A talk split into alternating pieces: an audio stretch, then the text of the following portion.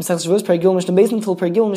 focus of this perek are the laws of a Shavuos Bitui, an oath which is voluntary, and there are essentially four different types of a Shavuos Bitui, either when you make an oath to do something in the future or not to do something in the future, or that you did do something in the past or that you didn't do something in the past.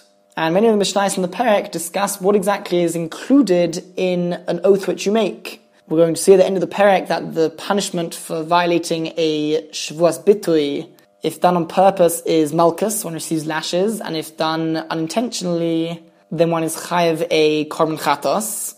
But As it may, the Mishnah says, if somebody states, Shavua shelo eichal, I'm making an oath that I will not eat, and he specifies a certain amount of time that he's not going to eat, for example, for one day, and he violated the oath, and he ate bread made out of wheat, and he, he then ate bread which was made out of barley, and then he ate spelt bread, and he did all of this in what is known as Helem Echod. Helem Echod means one period of time where the prohibition is, so to speak, hidden from him. Meaning he didn't realize at any point, let's say we're talking about a case where he did it by mistake, from when he started eating until he finished, even though he ate different types of bread and different types of food, he didn't remember in the middle at all that he was violating a prohibition. So all of it was as a result of this one forgetfulness of the Shavua. And in such a case, even though he ate different types of food, since the actual Shavua which he made was just that he's not going to eat, so all food is included in that one oath. And therefore in Chayv el Achas, he is only liable to bring one korban chatos and if he did the same thing by, on purpose, he would be liable to lashes to Malchus. That having been said, if he says Shavuot ufas ufas kusmin, in his oath he specifies that I'm making an oath not to eat bread made out of wheat, bread made out of barley, bread made out of, of spelt. So now he's indicating that they're three separate different oaths. If he wanted to forbid all of them, he could have just said, I'm not going to eat. The fact that he specified all three of them shows us that he wants to make three different oaths, and therefore, if he eats those three types of bread, he is liable for each type of bread, even if it was as a result of one forgetfulness, because it was three different oaths. Now the truth is, this is only true if he said something unnecessary. In that case, we say, ah, I could have said something smaller, like I'm not going to eat. The fact that he specified shows us that he wants to separate them into three different oaths. But in this case, maybe he wanted to forbid himself only from those three types of bread. He wanted to make one oath that he's not going to eat that type of food. And he had to specify which type of food. And so it was necessary for him to say all of that, but maybe he intended to make only one oath.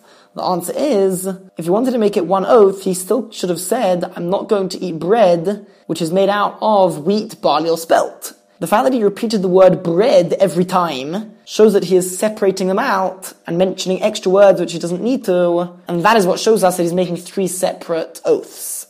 Mishnah Gimel, we've got a similar example over here. If somebody declares Shavuot Shlei Eshter, I'm making an oath that I'm not going to drink, for example, for the next day, V'shosam Ashken Harbe, and he ate, and he drank lots of different types of drinks. Again, Behelam Echod, in one period of time of one forgetfulness.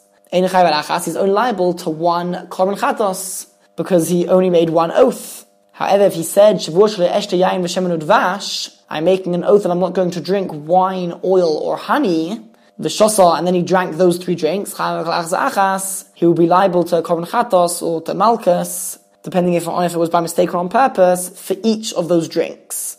Now, once again, we have to ask ourselves, maybe he intended to make one oath, and he wanted that one oath to include just these three things. And that's why he had to specify these three things. So the Gemara says we're talking about a case where somebody was trying to convince him to drink wine and oil and honey. It was already there on the table in front of him, and it's very clear that they've been talking about these three drinks already. So if he wanted to make just one, so, so what did he do? He wanted to make an oath that I'm not going to drink it so that the other person will stop trying to persuade him to drink it.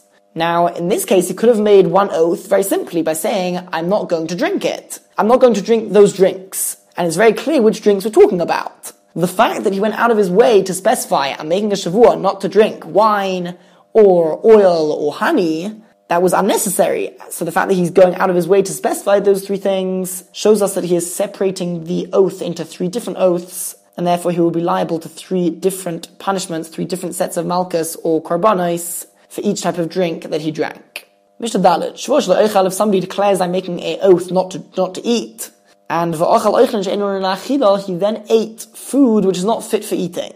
It's not really edible. People don't eat that sort of thing. He drank a drink which isn't fit to be drunk. Says the Mishnah Potter, who would be exempt because it's very clear that his intention when he made the oath was regarding real food which people eat. If it's something which, never, which nobody ever eats, that is not included in the general term of eating or drinking.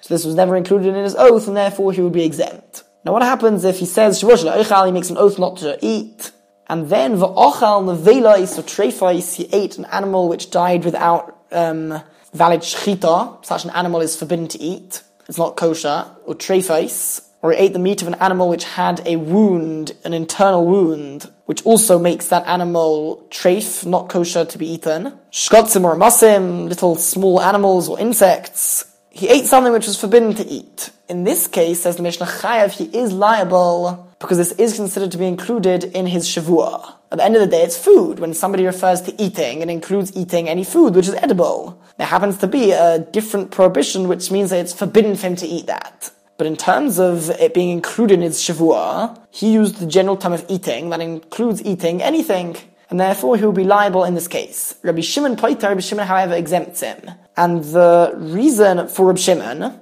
is because of a important rule of Ein Isur Chalal Isur. One prohibition does not come and prohibit something which is already for, which is already forbidden. For example, in this case, it's already forbidden to eat that food.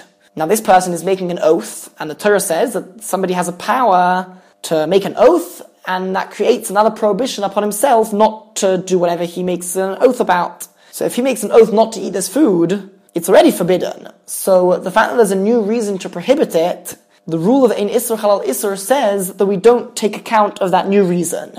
This is prohibited under one prohibition and not more than one.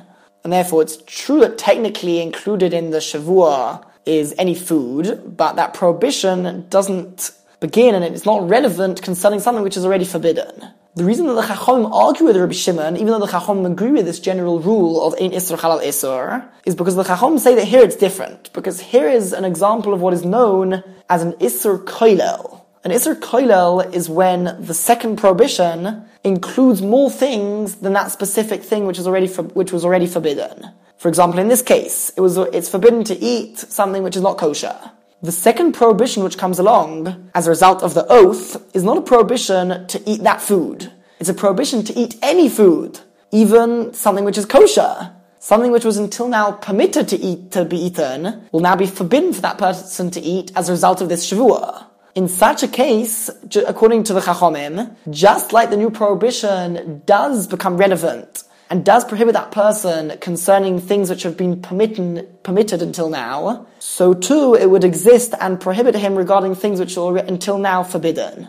And so that not kosher food would be, be now forbidden as a result of two different prohibitions, and he would violate the shavua when he eats that. So if it's done on purpose, he would be liable to the punishment of malchus, lashes. If it was done by mistake, he would have to bring a korban chatos. So, so far there have been two parts of the Mishnah. The first part of the Mishnah was regarding eating things which are not, which are barely edible, and there, according to everybody, it would not be included in the Shavua. It's not considered eating. It's not what people refer to when they refer to eating. The second part of the Mishnah was referring to something which is included in the Shavua in terms of the language of eating. However, because of a separate rule of Ein Isur Chalal Isur, according to Rabbi Shimon, the Shavua does not prohibit him on those things which are already not kosher.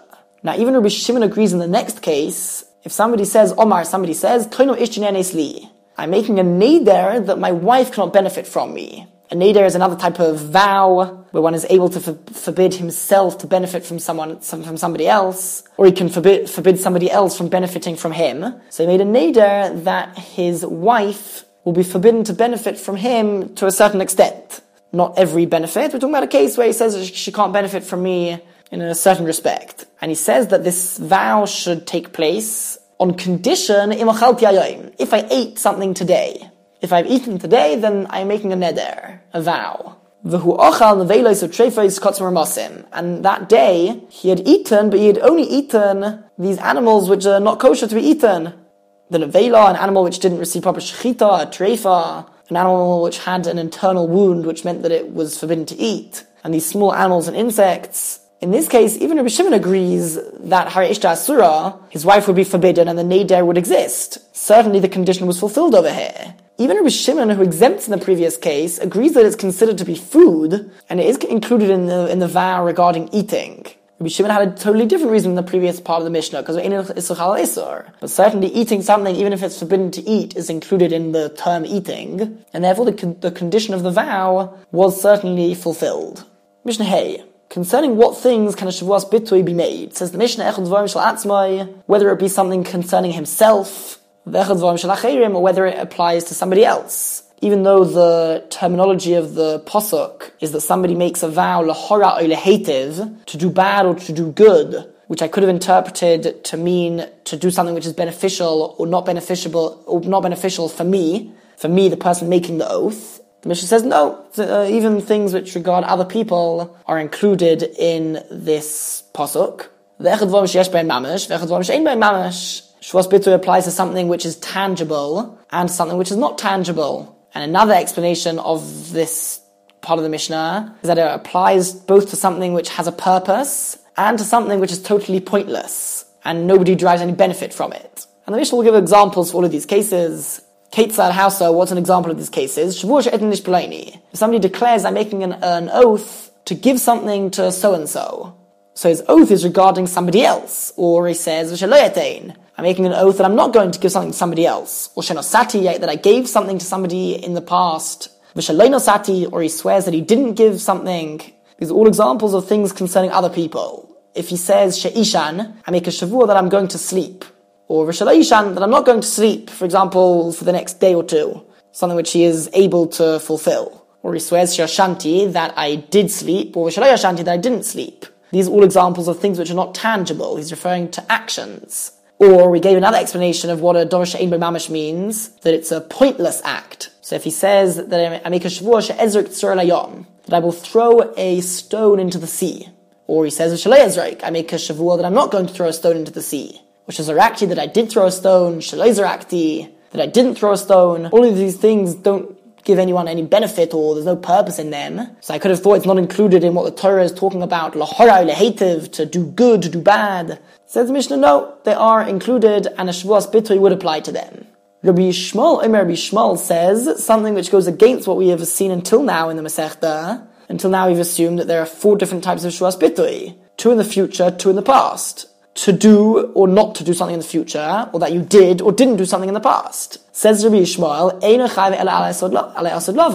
one would only be liable, and listen carefully, to a korban in a case where he violated the shavua if the shavua was regarding something in the future.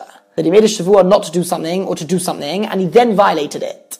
Only then would he be liable to bring a korban in such a case. But if, for example, he sweared falsely that he did something in the past, he certainly violated the Aveira of making a full Shavua. Nevertheless, he would not be liable to a korban for this. Shanem, as the Pasuk says, that the korban applies to somebody who made a Shavua to do bad or to do good, and then he violated it. So the Torah is talking about a case where he does something for the future. Omar Rabbi Akiva, Rabbi Akiva said in Cain, if that's the case, they're only including things which are simply stated explicitly in the Pasuk, then I can only include in that things which are bad or good.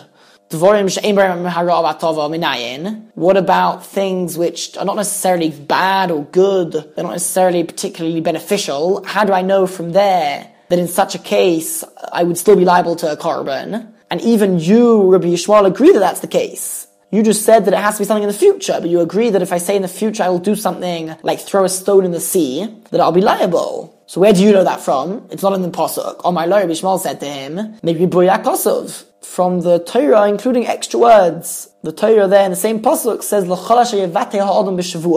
Anything which a person expresses making a, an oath. Anything that he expresses, what is that coming to add? Says Rishmal, it's coming to include even cases which don't necessarily include something good or bad, beneficial, not beneficial.